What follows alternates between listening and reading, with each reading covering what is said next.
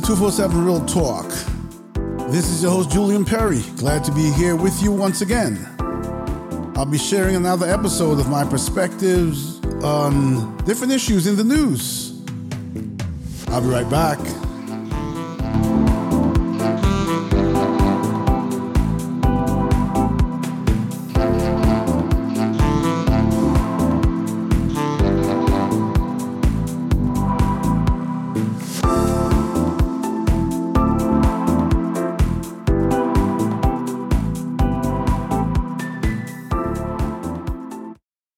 So, good day, good evening, good afternoon, wherever you are around the world. This is your host, Julian Perry, once again, welcoming you to another episode of the 247 Real Talk podcast. It's a pleasure to be here with you. Hope that you guys had a great week since the last episode.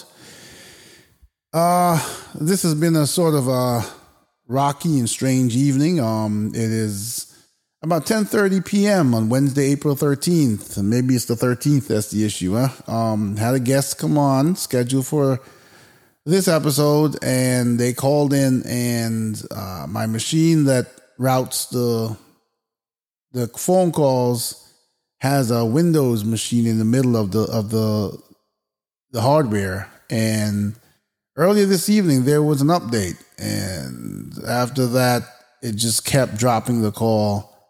So we couldn't really get through the recording, and so I decided to record this instead and just you know share my thoughts, which I know um, a lot of my audience like, and I've, I've gotten a lot of um, encouragement about it, and people like to hear what I have to say, whether they agree or disagree with me. I have one particular listener who is a diehard fan. I know because he tells me, and uh, he's, he's he's very quick to point out his disagreements with my perspective. So.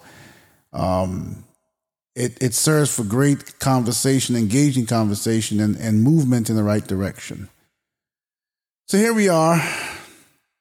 I'm going to touch on a few things in this episode. I always say I'm not to try uh, try not to make it too long, and that's my intention um, here now. So I'm going to start off with the recent um, changes in, in, in, in Albany to bail reform. Um, I know that people are on different sides of the fence in this, and some people feel that um, it was a detriment to their progress, and others feel that it was right.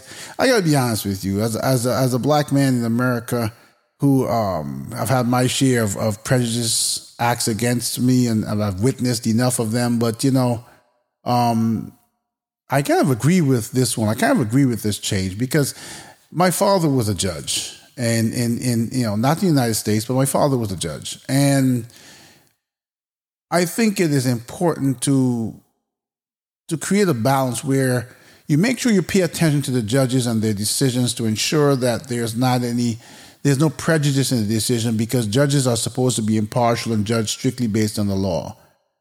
But I'm glad that the changes that came in Albany sort of untied the hands of, of the judges a bit and allow and allow them once again to rule as judges and not as as judges who have to follow what the legislature says.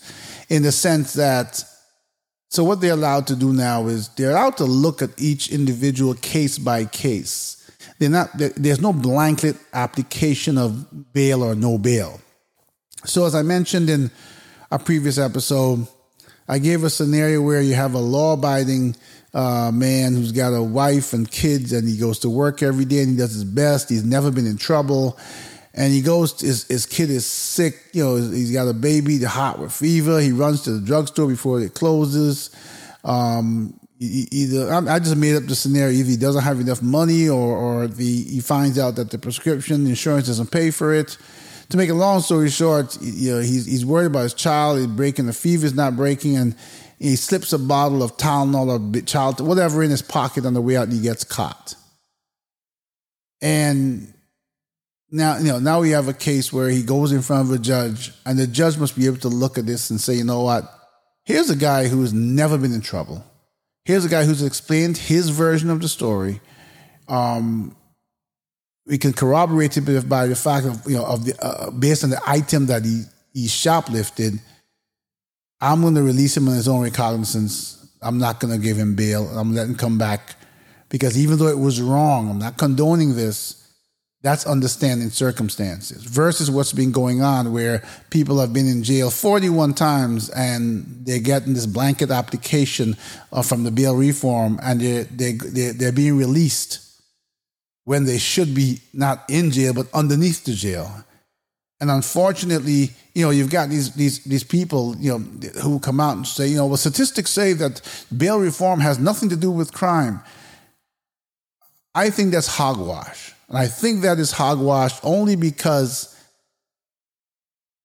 let's think about the last few really heinous crimes we've we've heard about. I mean, I'm thinking specifically what comes to mind right away, you know, is, is, is we've had things where the two police officers were killed. We've, you know, New York has had so much crime, and every time we hear about it, it's always someone who's, you know, there was a and, and, forgive me for digressing here or my thoughts for jumping around, but as these things come to mind, there was a young lady of Asian descent who uh, lived in Manhattan and she came home late one morning and this guy followed her upstairs and he stabbed her, I think 41 or 44 times or whatever it was. He killed her, but I think he had been arrested 41 times. He'd been arrested 41 times. Under what circumstance? or what set of circumstances should a judge let him go back on the street, even if he was picked up for panhandling? He, that's a pattern. Someone who's been, and depending too on the nature of the arrest. So the, so the judge now has a discretion to say, you know, this guy has violent arrest or a mixture of violent arrest. He's been arrested too many times. I'm not letting him out there because the next one could be the worst one. And this is what has happening. So for those, you know, I understand that you know there's been so much, uh, um, or, or, so many people have suffered uh, by at the hands of of of the system because you know there's many people we understand the, the socioeconomic dynamics in, in our society we understand that minorities make up the majority of poverty and we understand that you know they go to court and these judges levy this incredible bail that they can't pay and you have some really um, people, you know, I, don't want, let's, let's say for lack of a better term, people who are, who've made a mistake.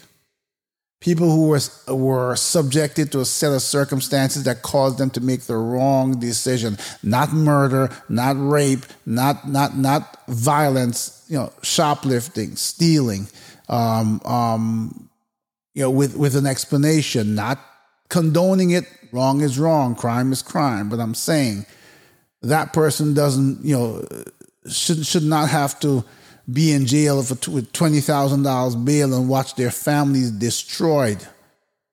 When you know there hasn't been a trial and and and, you, and no one's had a chance to listen to the, to the circumstances in detail and maybe give them a chance because things in life happen and and I think all of us who who have families and who are are, are, are in love with our families, you know, so to speak, would, would go to the end of the earth for them. If you have a young child and you're watching your baby that you love so much burning up with fever or, or, you know, I mean, yes, go to the hospital, but you know, I'm just making this up. I'm, I'm saying, or you watch your baby hungry. Let's put it that way. So the hospital can't help here. You know the child hasn't eaten. You, you know that you had to pay the, the, the gas bill and the light bill and, and something you didn't expect came up and something happened and, and you had to, you know, you had to make a decision and you spent the money and you thought you would have gotten some more money and then you lost your job or you didn't get the money that somebody owed you money, didn't pay you. It's all sorts of things in life can happen,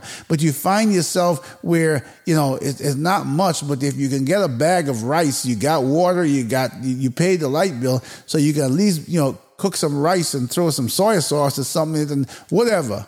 You know, bare minimum. What do they call that? Um, uh, those new ramen noodles, something.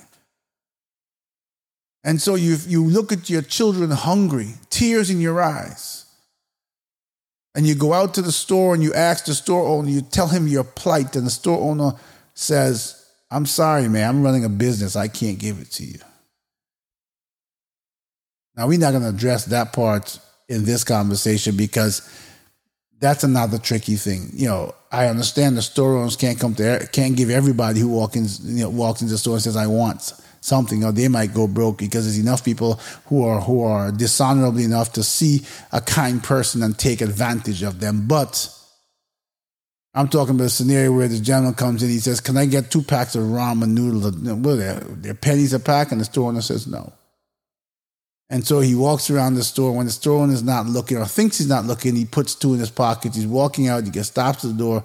You shoplifted. They hold. They hold him. They call the police. They find him with the ramen noodles. Bang! He goes to jail. Now there are other scenarios I've, I've read a few times where um, instead of arresting the person, the cops actually bought groceries, and you, you know, so that those scenarios were nice. But this is not the scenario we're talking about. We're talking about now the man's in jail for a few packs of ramen noodles.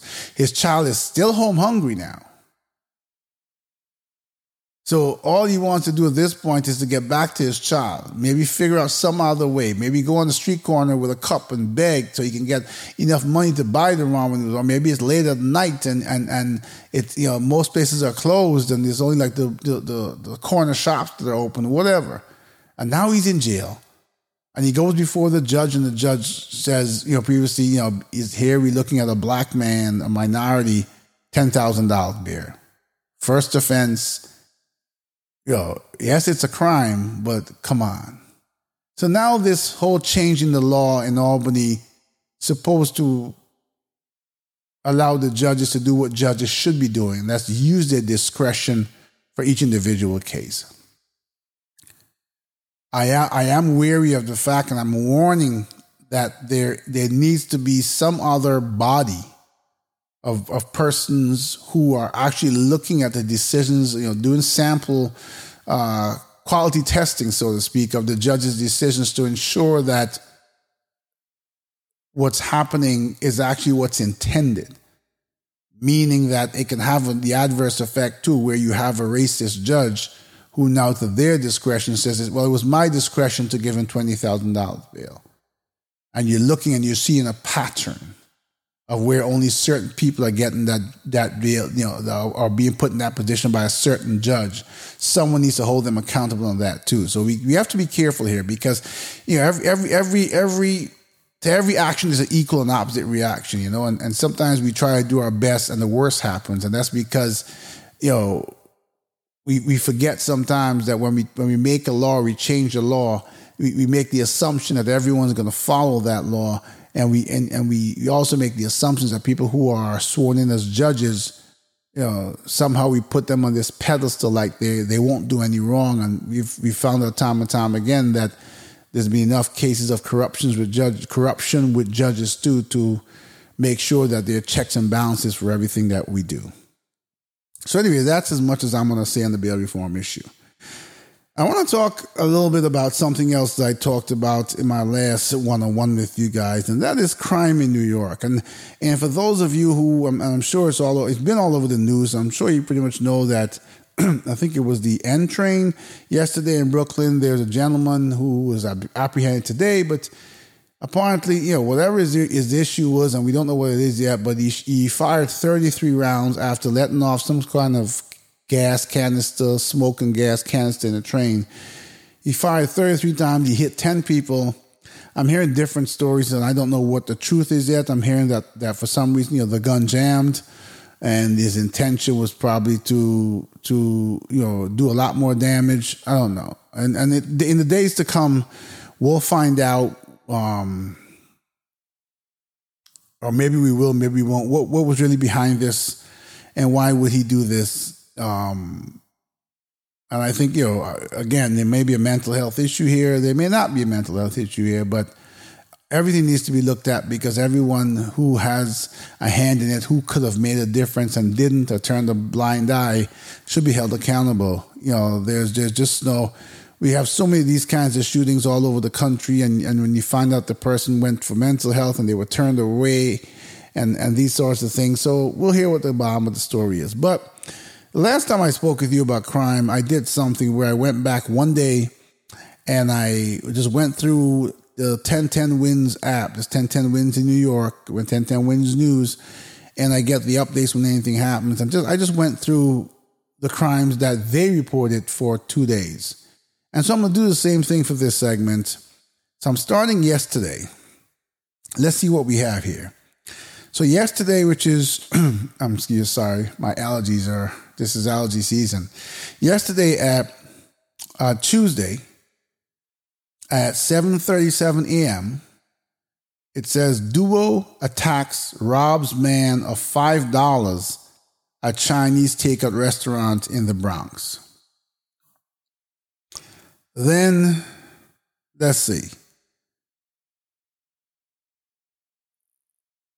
we have well this is this was interesting we had the lieutenant governor of new york the, brian benjamin uh, surrender to police and and get arrested for uh, campaign finance fraud that's interesting anyway um, a lot of the next set of reports are dealing with um, the subway shooting huh? so we go to Yesterday at 11:40 a.m., armed robbers steals $1500 from clerk at East Harlem Deli. I'm going to keep skipping. So in between this, mind you, was the Brooklyn, the shooting in Brooklyn, uh, 10 people shot. So I, am not going to mention that again because we talked about that, right? So there was a lot of that in between. So I have to I have to go through a lot of uh, noise from that because they kept um, repeating it. So here we go. 2:15 p.m. Thieves break into Queens School. Graffiti, racial slurs in classroom. Uh, uh, tent with two men inside burns during Washington Heights brush fire. Well, that's not okay. Man 81 on mobility scooter fatally struck by pickup truck. Mm, that's interesting too, but that's not a crime. Well, yeah. Um, and like I said, it was saturated with the the the, the subway attack. So um, things like they got pushed into the corner. So yesterday at 9 p.m., woman 18 arrested in connection with fatal shooting of man after dispute at Bronx Dunkin' Donuts. Um, Connecticut police searching for person of interest in fatal shooting of Olympian's mother. Um, like I said, there's a lot to read through because this guy apparently, this person, it was a person of interest at that point, Frank James, and everything was saturated with that. Okay, here we go. 10, 10.44 a.m. this morning, that's Wednesday, April 13th. Three killed, at least 12 hurt in shootings across New York City on Tuesday. So Outside of what happened in the subway, there were three people killed and at least 12 hurt in shootings across New York City on, on Tuesday, on yesterday. Um, Queens based nationwide prostitution ring brutally beat robbed woman, Department of Justice. Burglar who broke into Queens office stole cell phone sought by NYPD. Uh, 1.23 p.m. Teen boy robbed at knife point inside Bronx apartment. Four sought.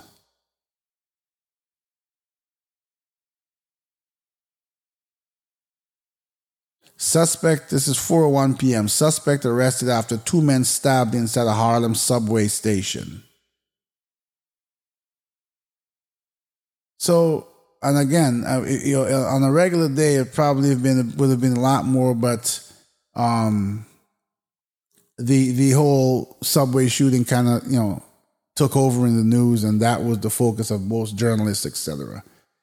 But the reason I've read that to you is just because you know until I got the 1010 wins, uh, it's the Audacy app, and then I you know I get the 1010 wins news you know that I listen to, and then I I signed up for updates, so I get the text updates through the app, and on a normal day you know, they report all of this violence in New York. And when you listen to the major news stations and the news, let's say the 11 o'clock news at night, most of them are not mentioned.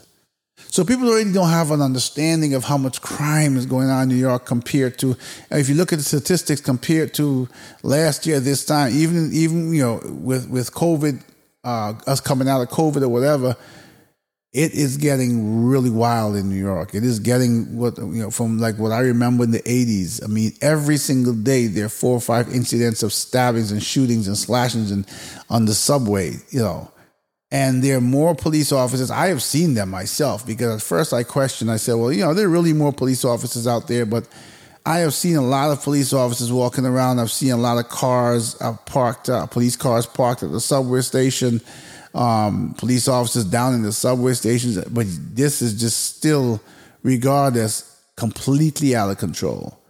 I have no idea why or you know what this is because it almost seems like it's purposeful, like it's like you know, and, and I think that the crimes are unrelated, but I don't know what's causing this this this spike in violence, but it's a scary time. You know, you have kids and you and, and you have to take the subway. You just don't know if you if you're tired and you nod off for a second and you you know you close your eyes for a second what that means to the person standing opposite you or what they'll do. I mean, it's just a scary time. People are getting, people are standing in this, in, in, in, in the train, you know, in a packed train or semi-packed train waiting to get to their stop and someone's walking up behind them and stabbing them or punching them for no reason. And I don't know what we're doing as human beings. It seems like the whole world has gone wild. I mean, it just seems to be a bunch of hatred and anger in the world. And, you know, we talk about guns and guns control, and I'm not going to get into that conversation. But the point is, there's been more stabbings and, and, and than, than I, I can remember in, in the 30 something years I've been in this country. There'd be more deaths by stabbing, even. So this is bigger than the weapon that they're using. This is a people problem. And this is something that, you know, advocates have been been trying to say for years that yes, we have you know tools of the trade that someone can argue with one's more deadly than the other, but when you got more people seem, seemingly stabbed and killed, you know there was um someone stabbed you out there of the train again that was killed.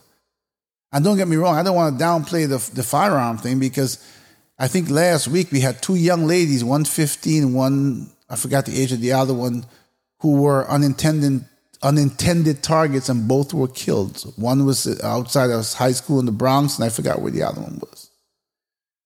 But this is ridiculous. It is ridiculous that human beings have completely gone mad. That looking at someone that's breathing like you, that's standing like you, and, and, and putting a bullet through their chest or their head or whatever, and ending their life is just par for the course just tells me that we're in some serious trouble. And this is not a law enforcement issue. This is a people issue. Somewhere along the line, in the last two years, it seems like even where maybe COVID has something to do with it. I don't know. Maybe the isolation has something to do with it, but we lost our our ability to reach people who have an, uh, uh, uh, an inclination to be violent. I do not recall, and I've like I said, I've been here many, many, many years. In this, in, you know, I migrated here many years ago. I was a little boy, and I do not recall this kind of violence, except for maybe in the '80s when things there was a moment there where things went crazy every single day. And, and what's worse now, this is not even what they say OGs, you know, the old gangsters shooting each other. This is this is the the the the, the shooters are are are are unharmed and young children outside of schools and you know are being shot and killed. There was a case uh, about two weeks ago where a mother and her son were sitting in the car outside their home eating in the car and there was a drive-by i think four guys jumped out or whatever but they killed a 12-year-old boy. I think the mother was killed too but this 12-year-old boy was killed. Or maybe the mother was not killed. I don't remember but both were shot. The 12-year-old boy died shot in the head or whatever. How is this okay there was another case I heard of somebody who shot. Uh, I think they said they shot up someone. Actually, the girl that was killed outside the Bronx. I think they, they, they were there was an argument. I think I think that's the case where, but there was some case where when after they finished shooting and killing the person, they went home and played video games.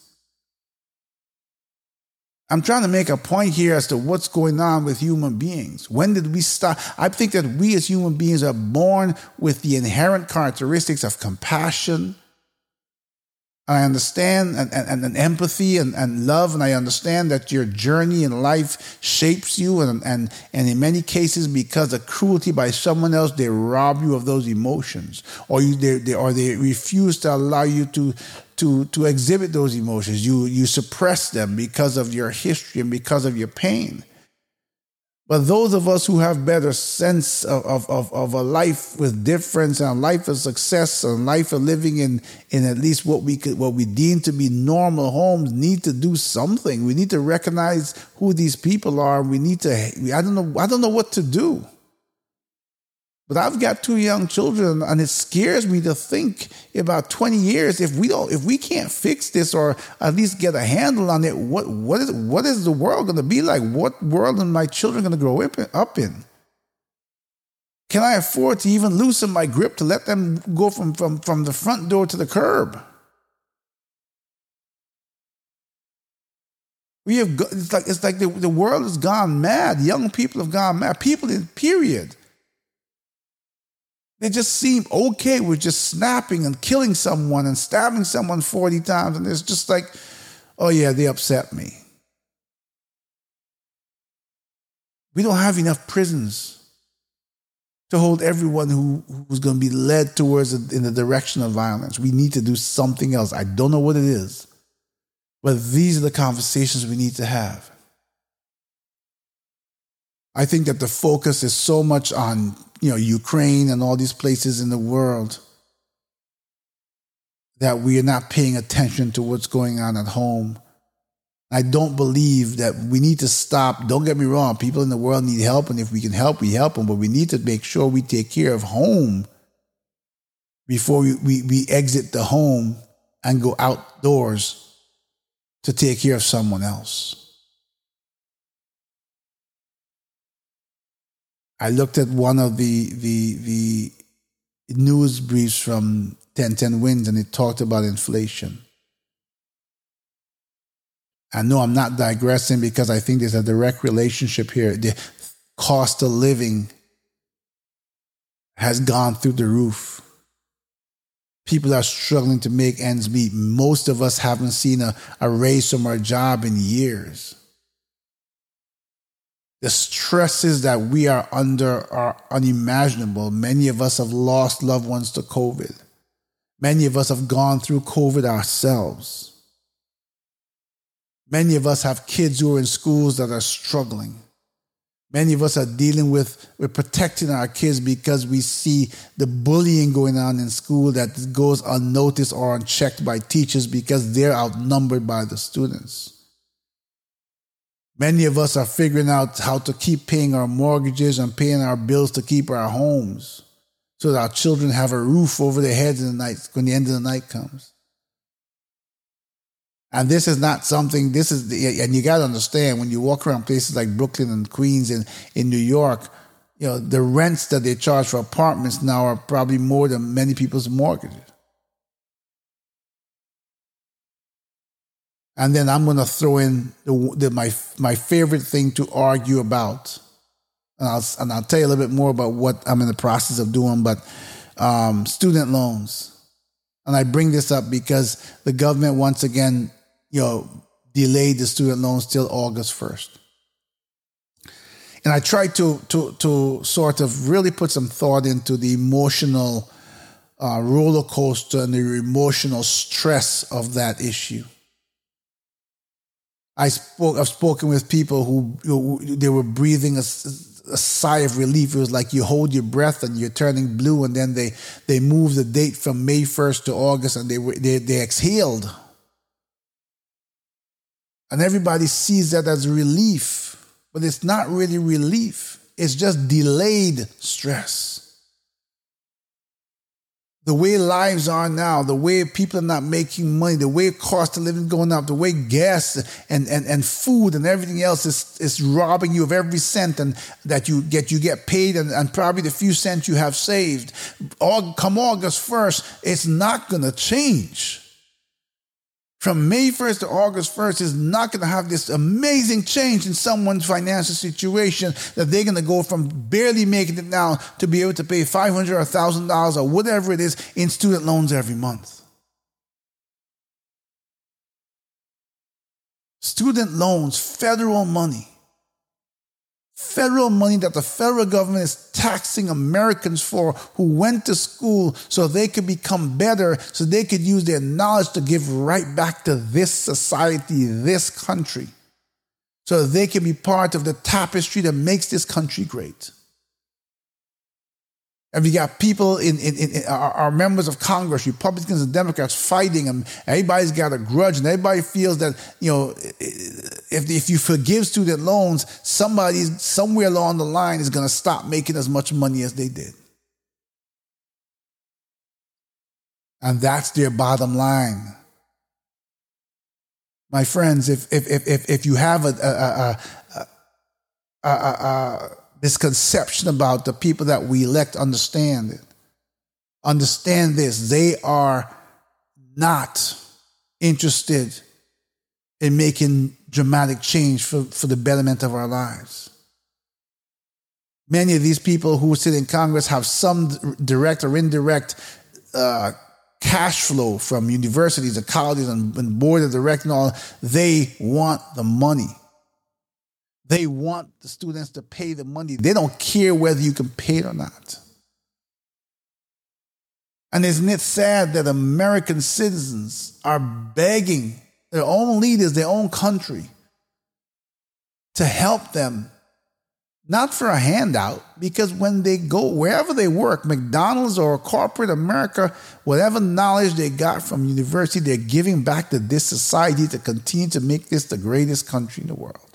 And yet, we have our members of Congress spending our taxpayers' money debating and making decisions in Congress to send billions of dollars to Ukraine. Don't get me wrong. People in Ukraine are suffering. There's, there's, there's just about genocide going on there, and they need help. They need our compassion. I'm 100% for that. But I'm saying if, if you can give compassion to a stranger, a foreigner, you can certainly give compassion to your own people, your own citizens, the ones who wake up every morning and continue to work so that you, the members of Congress, get paid, so that this country keeps moving forward.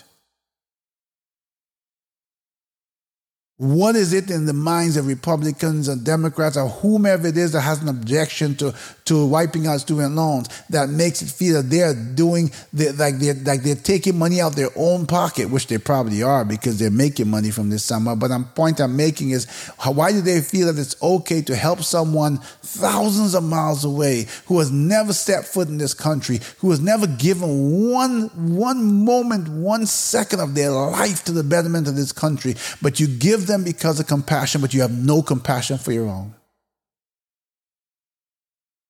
I'm in New York and we have uh, Senator Chuck Schumer, and I've seen him fight for the delay of repayment of student loans. I want to see him fight for student loans to be wiped out. And the time is now. For all of you listening to me who are in the same struggle, do what I do or do what I'm doing. If you go in the web and you go to, you, you search for Senator Schumer, he has an email page where you can send him a message. You need to start writing now. You can even, you can even format the same message and send it every day. So at some point he'll read it. Or if he's someone who reads his messages because he's that he cares that much, then he's going to read your story every single day. The fact of the matter is that in a lot of ways the Democrats have failed to unite. And because they've, they've taken that golden opportunity and squandered it come midterm elections in November, they're probably going to lose the House and the Senate. Only God can change that. So we've got a small window before that happens for our president to decide to stand, just like Obama did when he decided to go after health care like no other president had. Our president needs to stand up to not only keep his promise about doing something about student loans, but do it. I don't know what executive powers allow. I don't know what the path is to getting these student loans wiped out. But he needs, if we got a majority in the House, we got a majority in the Senate, if it's possible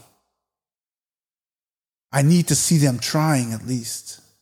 Because at least if they're trying and they're trying hard, it shows me that they feel my pain. And if they feel my pain, then enough of us will start raising our voices. And that goes for all of us. We need to unite and raise our voices. We can't sit back and grumble in the corner and expect change. Change does not come from individual conversations, talking to yourself. That's that's that's that's you know, that's a mental issue. Change comes for us having conversations. I didn't say agreeing. I said having conversations.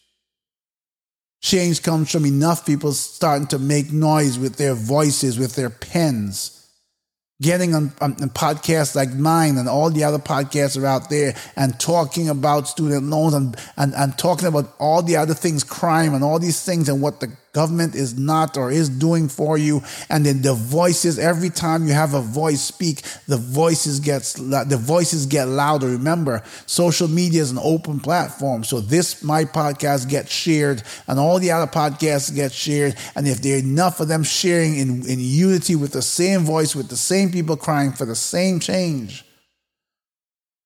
not only we start to get the attention of the people who make the laws, but we need to then hold them accountable. We need to basically say to them, if you're not going to give us what we need to survive, then you're not going to survive because you will no longer be there your next election. The minute people stop voting as Democrats and Republicans and start voting as people, regardless of your, your affiliation, because you could be a Democrat and like some of the things about the Democratic Party and don't like the others. You can be a Republican and like some of the things the Republican Party and don't like the others. You could be Democrat or Republican and like some things Democrat and some things Republican. Why? Because we're human beings. We don't have to go straight down the line. So many people just vote down the line and, and, and do all the things that you know, model their lives down the line because they identify with Democrat, Republican, irrespective if it makes sense for their own lives. You hear me. You hear me calling out to you to share this podcast and share the message. You hear me asking you to get on your phone, to get on your email. We've got two big issues right now. One is the student loans, the other one is crime in New York. For those in New York, for those in other states and other, you got crime around the country. For those internationally, you got a guy like Putin holding the world at bay. Everybody's scared of whether this man will snap if they push him too hard and do something with, probably do something with nuclear weapons. Meanwhile, you know, Ukraine is saying, I forgot that the city, one city had like 10,000 deaths of civilians. They're bombing train stations and, and, and, exit routes. They're, they're, telling, they're telling Ukrainian civilians that you have safe passage. And as soon as they come out on the road to go safe passage, the, passage, the Russians are bombing them. They're killing them. They're raping the women.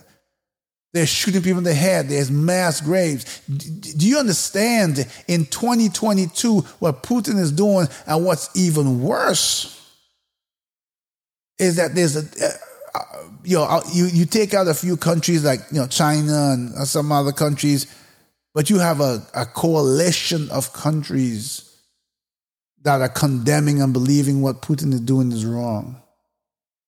And yet no one can stop him. Everyone's afraid to jump in because then they say, well, then Russia says, well, if you jump in, you're at war with us too. Seems to me that the struggle they're having in Ukraine, if, other, if the rest of the world jumped in, then we'd be down to the nuclear question because they certainly wouldn't survive a war. The Russian forces would be wiped out. If they're struggling with Ukraine, the rest of the, you know, all the other countries jumped in, uh, they couldn't fight that battle on the battlefield. But man created something called nuclear weapon. And it allows someone to, with, with, with their thumb near a button, to hold an entire world at bay while they crucify and slaughter human beings. One man, one man that has an entire country is scared of him as a dictator. And we know what dictators do, right? They use brutality to rule. We need to wake up those of us who are sleeping. You need to wake up if it's not to get involved directly it is certainly to get involved in looking at life and understanding where we are and where we're going. We can no longer sit on the sidelines and watch the world self destruct or be this or, or this, it's sort of self destructing in a sense because people are self destructing. And so we make up this world. Before I, I sign off this uh, podcast, I also want to talk and you know and, and say congratulations to Supreme Court Justice Ketanji Brown. For those of you who followed that uh, process, I'm hoping that you you you you you paid note to some parts of it at least, so you saw the efforts by many to discredit her. It's amazing how much resistance you get when people decide to make change. It's even more amazing when that change involves elevating a minority. I do think that in this entire process, and I speak my my mind clearly, as you know, and I speak it freely, because that's what free speech is about. I do think that there was a big error on the uh, Biden administration. Once again, I always talk about the the the message that comes out of the Biden White House is a problem because there is nothing wrong with him nominating and confirming a black, first black woman to Supreme Court when he started out doing it, he made his intentions known. Do, do, do minorities deserve this chance? Absolutely. We are just as qualified as anyone else in the world. But if we're going to talk about not liking prejudice, we need to be careful with, with what we say and be purposeful with what we do. We were purposeful in what we did and what he did to get her confirmed but with announcing it before the, the, the before even the selection kind of says to everybody else, don't bother apply because you don't have the, the color of the skin of the person I'm looking for. And if you understand where I'm coming from, then before you jump at me, understand that I'm supporting what he did in terms of electing the first black woman. I think that that is progress because we need to be seen on the same level as equal by our own merit. I'm just saying how you deliver the message is so important because you cannot accuse someone of saying something like, I'm going to elect an, only a white person.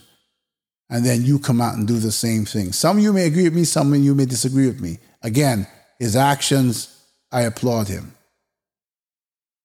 The delivery of the message and who is advising how and the, the, the tactics and what they use strategically to accomplish what they need to accomplish, that person or that body of people, they're an utter mess. And this is not just about the, uh, Judge Ketanji Brown. This is about I've spoken about many other things that this White House comes out and says, and then they kind of have to retract or bite their tongue because, you know, even even the, the person who's paying least attention would, would kind of have their head spin around and say, "Did they really say that?"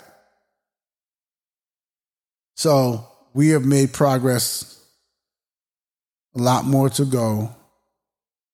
It's unfortunate that when we talk about even the Supreme Court, a body of, of, of, of judges that's supposed to be impartial and supposed to you make these incredibly hard and and, and important decisions that shape the world and in a way and shape certainly shape the United States and the lives of many people here.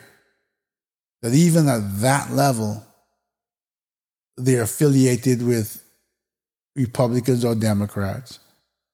And so the ideologies have the same separations as two people, two people on the street, one Republican and one Democrat arguing with each other. Although I've seen in recent times several judges put that aside and crossed the line. It shouldn't be considered crossing the line because a judge should be impartial and they should judge based on good conscience and the law and nothing else. It is important that we understand that there's so many things going on in the world that are, their distractions are, are, are real and, and, and bountiful. If we want change, if we want to continue to, to not only pursue happiness, but to have happiness exist for our children and our children's children. It's time to get up. It's time to stand. It's time to be heard. It's time to make a difference. None of us get out of here alive. So while we here, I suggest you do everything you can to make sure the world knows that you were here.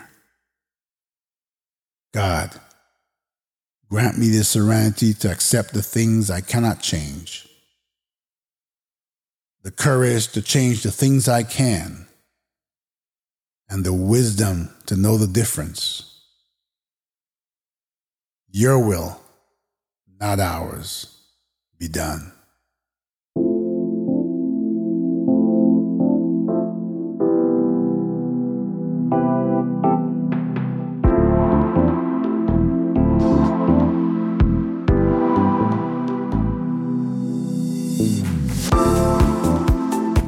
I say a very special thank you to all of you out there who do so many uh, gestures or, or, show me so many gestures of encouragement, who send messages, who hit me up on WhatsApp, an email, just to let me know that you encourage what I'm doing and you stand behind me. I feel so blessed and empowered to know that as I take this journey, you're taking the journey with me. I encourage you to get involved, to make a difference, whether it be for the causes that I discuss or your own. Was it time for sitting around and looking and waiting on the next person to get up? That time is over. Thanks again for your support. Remember that you can listen to this episode and any or every episode of the 247 Real Talk podcast on your favorite podcast app. Please do your best to share this message so the world can hear it. And if you'd like to send me a message for whatever reason, email me at podcast at 247realtalk.net. That's podcast at 247realtalk.net. Coming soon, the podcast episode will be available on live TV so stick around for those announcements. Until the next time, please take care of yourselves and do take care of each other.